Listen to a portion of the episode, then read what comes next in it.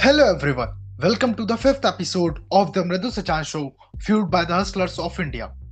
Today we have Master Saurabh Katyar sir with us, Assistant Manager at Oriental Insurance. Very grateful welcome, sir. Thank you very much, Mridul, uh, uh, to join this platform.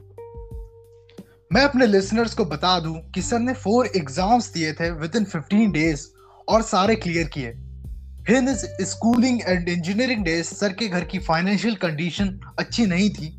In spite of this sir manage all तो sir इस episode में हर एक छोटी से छोटी चीज़ discuss कर रहे होंगे अपनी लाइफ की।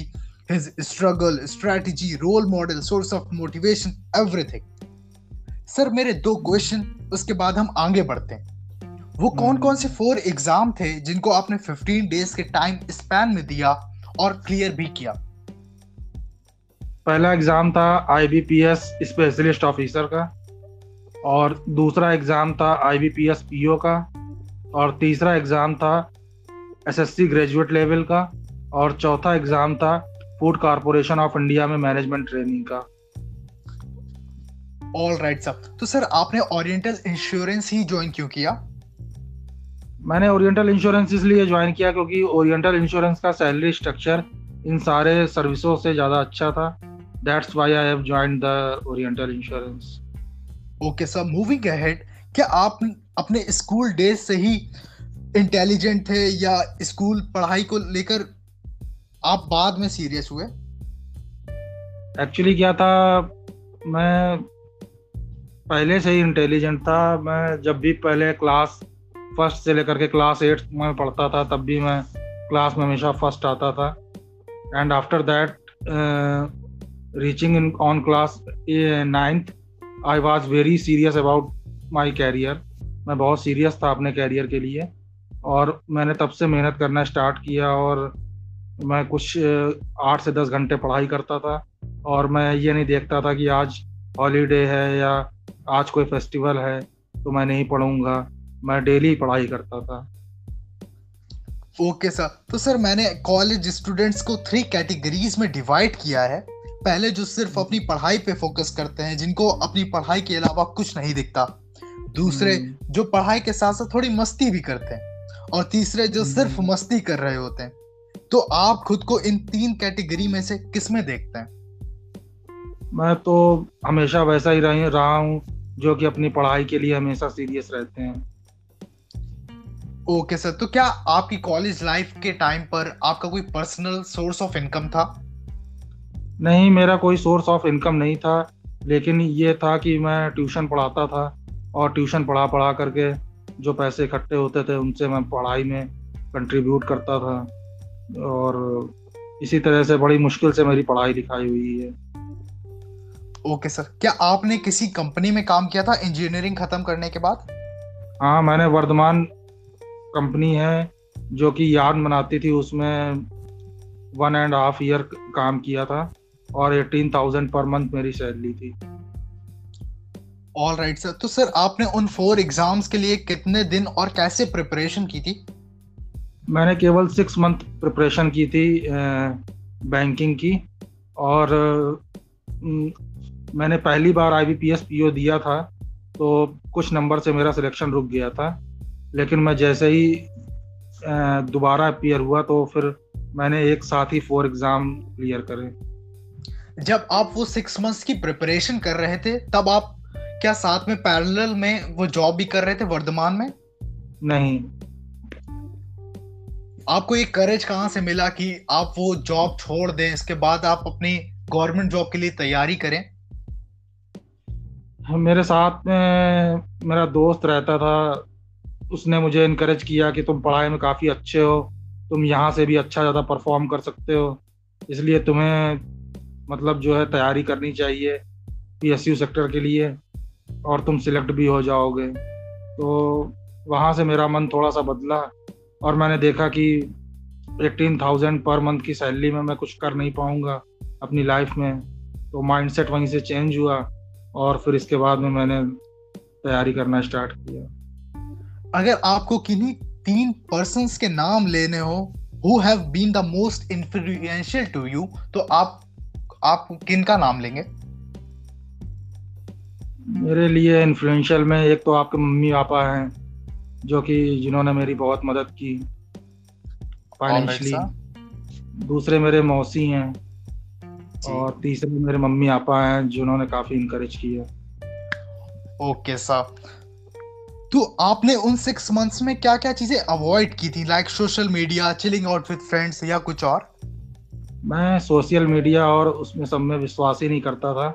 वो तो मैंने अब चलाना स्टार्ट किया है। मैं केवल अपनी पढ़ाई पे फोकस करता था और मैं प्रीवियस ईयर के क्वेश्चन पेपर डेली नियम से एक घंटा डेली प्रैक्टिस ज़रूर करता था। ऑल राइट सर तो एक चीज़ मैं पूछना चाहूँगा क्या आपके पास जब आपने वर्धमान में आप अपनी जॉब कर रहे थे तब आपके पास फ़ोन कौन सा था? मेरे पास में नोकिया का सिंपल फ़ोन था। ऑल राइट सर तो उसमें सोशल मीडिया तो चलता ही नहीं होगा। हम्म उसमें नहीं चलता था। ऑलराइट तो जब आप उस पर जॉब कर रहे थे तो क्या आपके जो कलीग्स थे आपके साथ जो जॉब पे आया करते थे उनके पास हाईली हाईली टेक्नोलॉजी वाले फ़ोन थे? हाँ मेरा फ्रेंड था जिसके पास में हाईली टेक्नोलॉजी का माइक्रोमैक्स का फ़ोन था लेकिन मैं ये सब ज़्यादा विश्वास नहीं करता था। मैं ये बस सोचता था कि मेरी इस फ़ोन से बात हो जाए। तो मैंने ये फ़ोन लिया ये नोकिया का फ़ोन लिया था। Okay sir sir assistant manager की पोस्ट तक पहुँचने के लिए सिलेक्शन प्रोसेस क्या होता है? डायरेक्ट असिस्टेंट मैनेजर तो ओरिएंटल इंश्योरेंस में कोई बनता नहीं है। मैं डायरेक्ट रिक्रूट एओ बना टू थाउज़ेंड ट्वेल्व में। और मेरी डेट ऑफ़ ज्वाइनिंग है सत्रह दिसंबर 2012 सत्रह दिसंबर दो हज़ार बारह को मैंने आरओ जयपुर में ज्वाइन किया था ब्रांच ऑफ़िस हनुमानगढ़ के लिए। और मेरा सिलेक्शन तब हुआ था जब ऑल ओवर इंडिया में ओरिएंटल में साढ़े तीन सौ वैकेंसी थी। तो उन थ्री फिफ्टी से मेरा हो गया था। जब मैं एग्ज़ाम दे के आया था लखनऊ से तो मुझे लग रहा था कि मेरा जो सिलेक्शन जो है वो श्योर होगा क्योंकि मैंने मैं, मैं, मैंने स्पीड विद एक्यूरेसी के साथ में जो मैथ्स है रीजनिंग है इंग्लिश है कंप्यूटर है जीए है ये पाँचों सेक्शन को बहुत ही अच्छी तरह से अटेम्प्ट किया था। तो आपकी गट फीलिंग बोल तो आपकी गट फीलिंग बोल रही आपका सिलेक्शन श्योर है। हम्म। तो इसके बाद में मैं एओ बना। एओ के बाद में मैंने अभी एग्जामिनेशन क्वालिफाई किया फास्ट ट्रैक का डिपार्टमेंटल तो उससे मेरा प्रमोशन हुआ और मैं असिस्टेंट मैनेजर बना। ऑल राइट सर तो एज अ असिस्टेंट मैनेजर क्या क्या काम करने होते हैं? एज एन असिस्टेंट मैनेजर को आप एज ए ब्रांच मैनेजर मान सकते हैं, क्योंकि दोनों ही इक्वल रैंक के होते हैं। तो ब्रांच में जितने भी हैं, जितना भी काम है एजेंट रिक्रूटमेंट का, किसी रिस्क को एसेस करने का, और जितने भी काम होते हैं ऑफिशियल वो सारे ही मैं करता हूँ। और अप्रूवल देना है किसी प्रपोजल के लिए, वो भी मैं ही करता हूँ। तो लगभग सारा ही काम करना होता है। Okay sir. तो असिस्टेंट मैनेजर के ऊपर कौन कौन सी पोस्ट होती हैं और उन तक कैसे पहुँचा जा सकता है? असिस्टेंट मैनेजर के ऊपर डिप्टी मैनेजर होता है जिसको हम डिविजनल मैनेजर भी बोल सकते हैं। अगर वो डिविजनल डी, किसी डिवीज़न में है तो वो डिविजनल मैनेजर कहलाएगा। और इसके ऊपर स्केल फोर मैनेजर होता है उसको सीनियर डीएम भी बोल सकते हैं या मैनेजर भी बोल सकते हैं। इसके ऊपर स्केल फाइव होता है जिसको रीजनल मैनेजर बोलते हैं या चीफ रीजनल मैनेजर भी बोल सकते हैं। इसके ऊपर स्केल सिक्स होता है जिसको हम डीजीएम बोलते हैं। स्केल सेवन होता है जिसको हम जनरल मैनेजर बोलते हैं। और स्केल एट ये सबसे बड़ा होता है ये चेयरमैन कम मैनेजिंग डायरेक्टर होता है सीएमडी ऑल राइट सर तो इनके लिए कोई पर्टिकुलर एग्ज़ाम होता है या प्रोफोस या फिर प्रमोशनल डिवीज़न के थ्रू हम वहाँ तक पहुँच सकते हैं? स्केल फाइव तक आप प्रमोशनल डिवीज़न के थ्रू पहुँच सकते हैं। फिर GIC general insurance company scale five के बाद में स्केल सिक्स की कंबाइंड लिस्ट निकालती है as depending upon the seniority of the person और इसके बाद में वहाँ से सिलेक्शन होता है। ऑल राइट सर तो आपकी लाइफ का मोस्ट स्ट्रगलिंग पीरियड कौन सा था? मेरी लाइफ का स्ट्रगलिंग पीरियड हमेशा ही रहा है जब मैं नाइन्थ में था। नाइन्थ से लेकर के ट्वेल्थ तक पढ़ा और पैसे नहीं होते थे मेरे पास में। और मैंने एग्ज़ाम दिया था सरदार पटेल में, मुझे आज भी याद है। तो उसमें मैंने अच्छा परफॉर्म किया था, इसकी वजह से मेरी फ़ीस जो है डेढ़ सौ रुपये कम हो गई थी। उस समय पाँच सौ रुपये फ़ीस थी सरदार पटेल की, मुझे आज भी याद है। और उसके थ्रू मैं चलता रहा, फिर इसके बाद मेरे पास इतने पैसे भी नहीं थे कि मैं कोचिंग कर सकता था इंजीनियरिंग की। तो मौसी लोगों ने सपोर्ट किया, फिर वहाँ से से मिले तो मैंने कोचिंग की। फिर इसके बाद में पैसे नहीं थे बीटेक करने के लिए। तब मैंने बैंक से लोन लिया फिर इसके बाद में बीटेक किया फिर मैंने वो जॉब के दौरान जो है पूरा पूरा रिटर्न भी कर लिया था। तो सर क्या आप हमें वो अमाउंट बता सकते हैं कि आपने कितने अमाउंट का लोन लिया था? मैंने लिया था one lakh twenty five thousand का। ऑलराइट सर तो आपने कब तक उसको पे किया? लास्ट टाइम आपने मैंने मैंने जॉब के जॉब करते हुए ही सारा पे कर दिया था। और मतलब ये था हाँ वर्तमान में। और मुझे स्कॉलरशिप मिलती थी लेकिन मेरे पास में हर सेमेस्टर की फ़ीस भरने के लिए पैसे नहीं होते थे। कि मैं तीस हज़ार रुपए का किसी तरीके से इंतज़ाम कर पाऊँ कि मैं अपनी सेमेस्टर की फ़ीस भर पाऊँ। तो इसके लिए इसीलिए मुझे लोन लेना पड़ा था। Okay sir. तो सर, आपने अपनी लाइफ में काफ़ी डिफिकल्टीज फेस की हैं। आप खुद को मोटिवेटेड कैसे रखते थे?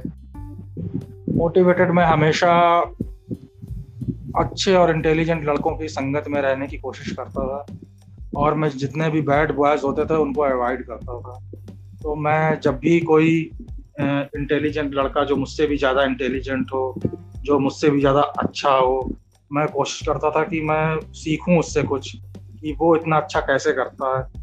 और मैं उससे कुछ सीखने की कोशिश करता था। तो इसी तरीके से मेरा मोटिवेशन जो है बढ़ता रहता था। ओके सर तो नेक्स्ट टेन इयर्स में आप खुद को किस प्लेस पर देखना चाहते हैं? नेक्स्ट टेन इयर्स में मैं अपने आप को स्केल फोर मैनेजर के रूप में देखना चाहूँगा। सर अगर आपको मौका मिले कि आप ओरिएंटल इंश्योरेंस छोड़ के किसी दूसरी ब्रांच, किसी दूसरी फ़ील्ड में आ जाए और आपका पे स्केल ओरिएंटल इंश्योरेंस से भी ज़्यादा अच्छा हो तो क्या आप स्विच करेंगे? अभी तो ऐसा पॉसिबल नहीं है, कोई भी गवर्नमेंट सेक्टर इतनी सैलरी मुझे नहीं देगा जितना कि ओरिएंटल इंश्योरेंस में है, क्योंकि मुझे आठ साल हो गए पूरे काम करते हुए। तो जितना पे स्केल मेरा यहाँ पे ज़्यादा है तो उतना पे स्केल किसी भी सेक्टर में नहीं मिलेगा मुझे। मैं कहीं भी चले जाऊँ एन ऑल ओवर इंडिया का कोई भी एग्जामिनेशन दे दूँ, मैं आईएएस भी क्वालिफाई कर लूँ, फिर भी मेरी जो सैलरी है, वो इससे ज़्यादा नहीं बढ़ पाएगी जितनी मुझे ओरिएंटल इंश्योरेंस दे रहा है। हाँ मैं आपको एक चीज़ और बताना चाहता हूँ कि मैंने रिज़र्व बैंक ऑफ़ इंडिया का प्री ग्रेड ऑफिसर का एग्ज़ाम प्री क्लियर किया था। उस समय ओनली थर्टी सीट्स थी ऑल ओवर इंडिया में। तो मैं मेंस नहीं क्लियर कर पाया था। उसकी सैलरी ओरिएंटल इंश्योरेंस से भी ज़्यादा थी। अगर मेरा वहाँ पर हो जाता तो मैं ओरिएंटल इंश्योरेंस को नहीं ज्वाइन करता। ओके सर तो कोई टिप या इम्पोर्टेंट बात जो प्रिपरेशन कर रहे स्टूडेंट्स को ध्यान में रखनी चाहिए?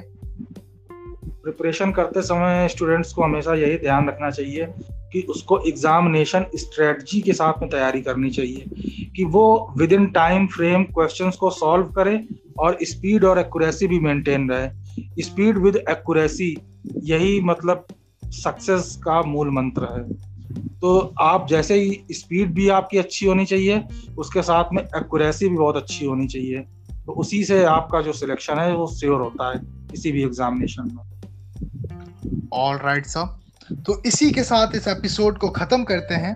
Thank you so much sir for giving our show time and sharing your journey okay thank you very much Mridul to join me in this platform and I am very happy to see that you are using this platform to record to record the voice of many other persons which are placed in very good good place so so it it is very um, beneficial for you for the, your uh, further examinations. All right sir. Thank you. All right sir. You can follow the mradul sachan show page on instagram to get early updates of our show and get in touch with me. See you in the next episode of the mradul sachan show. Till then take care. Stay safe. Okay thank you, thank you.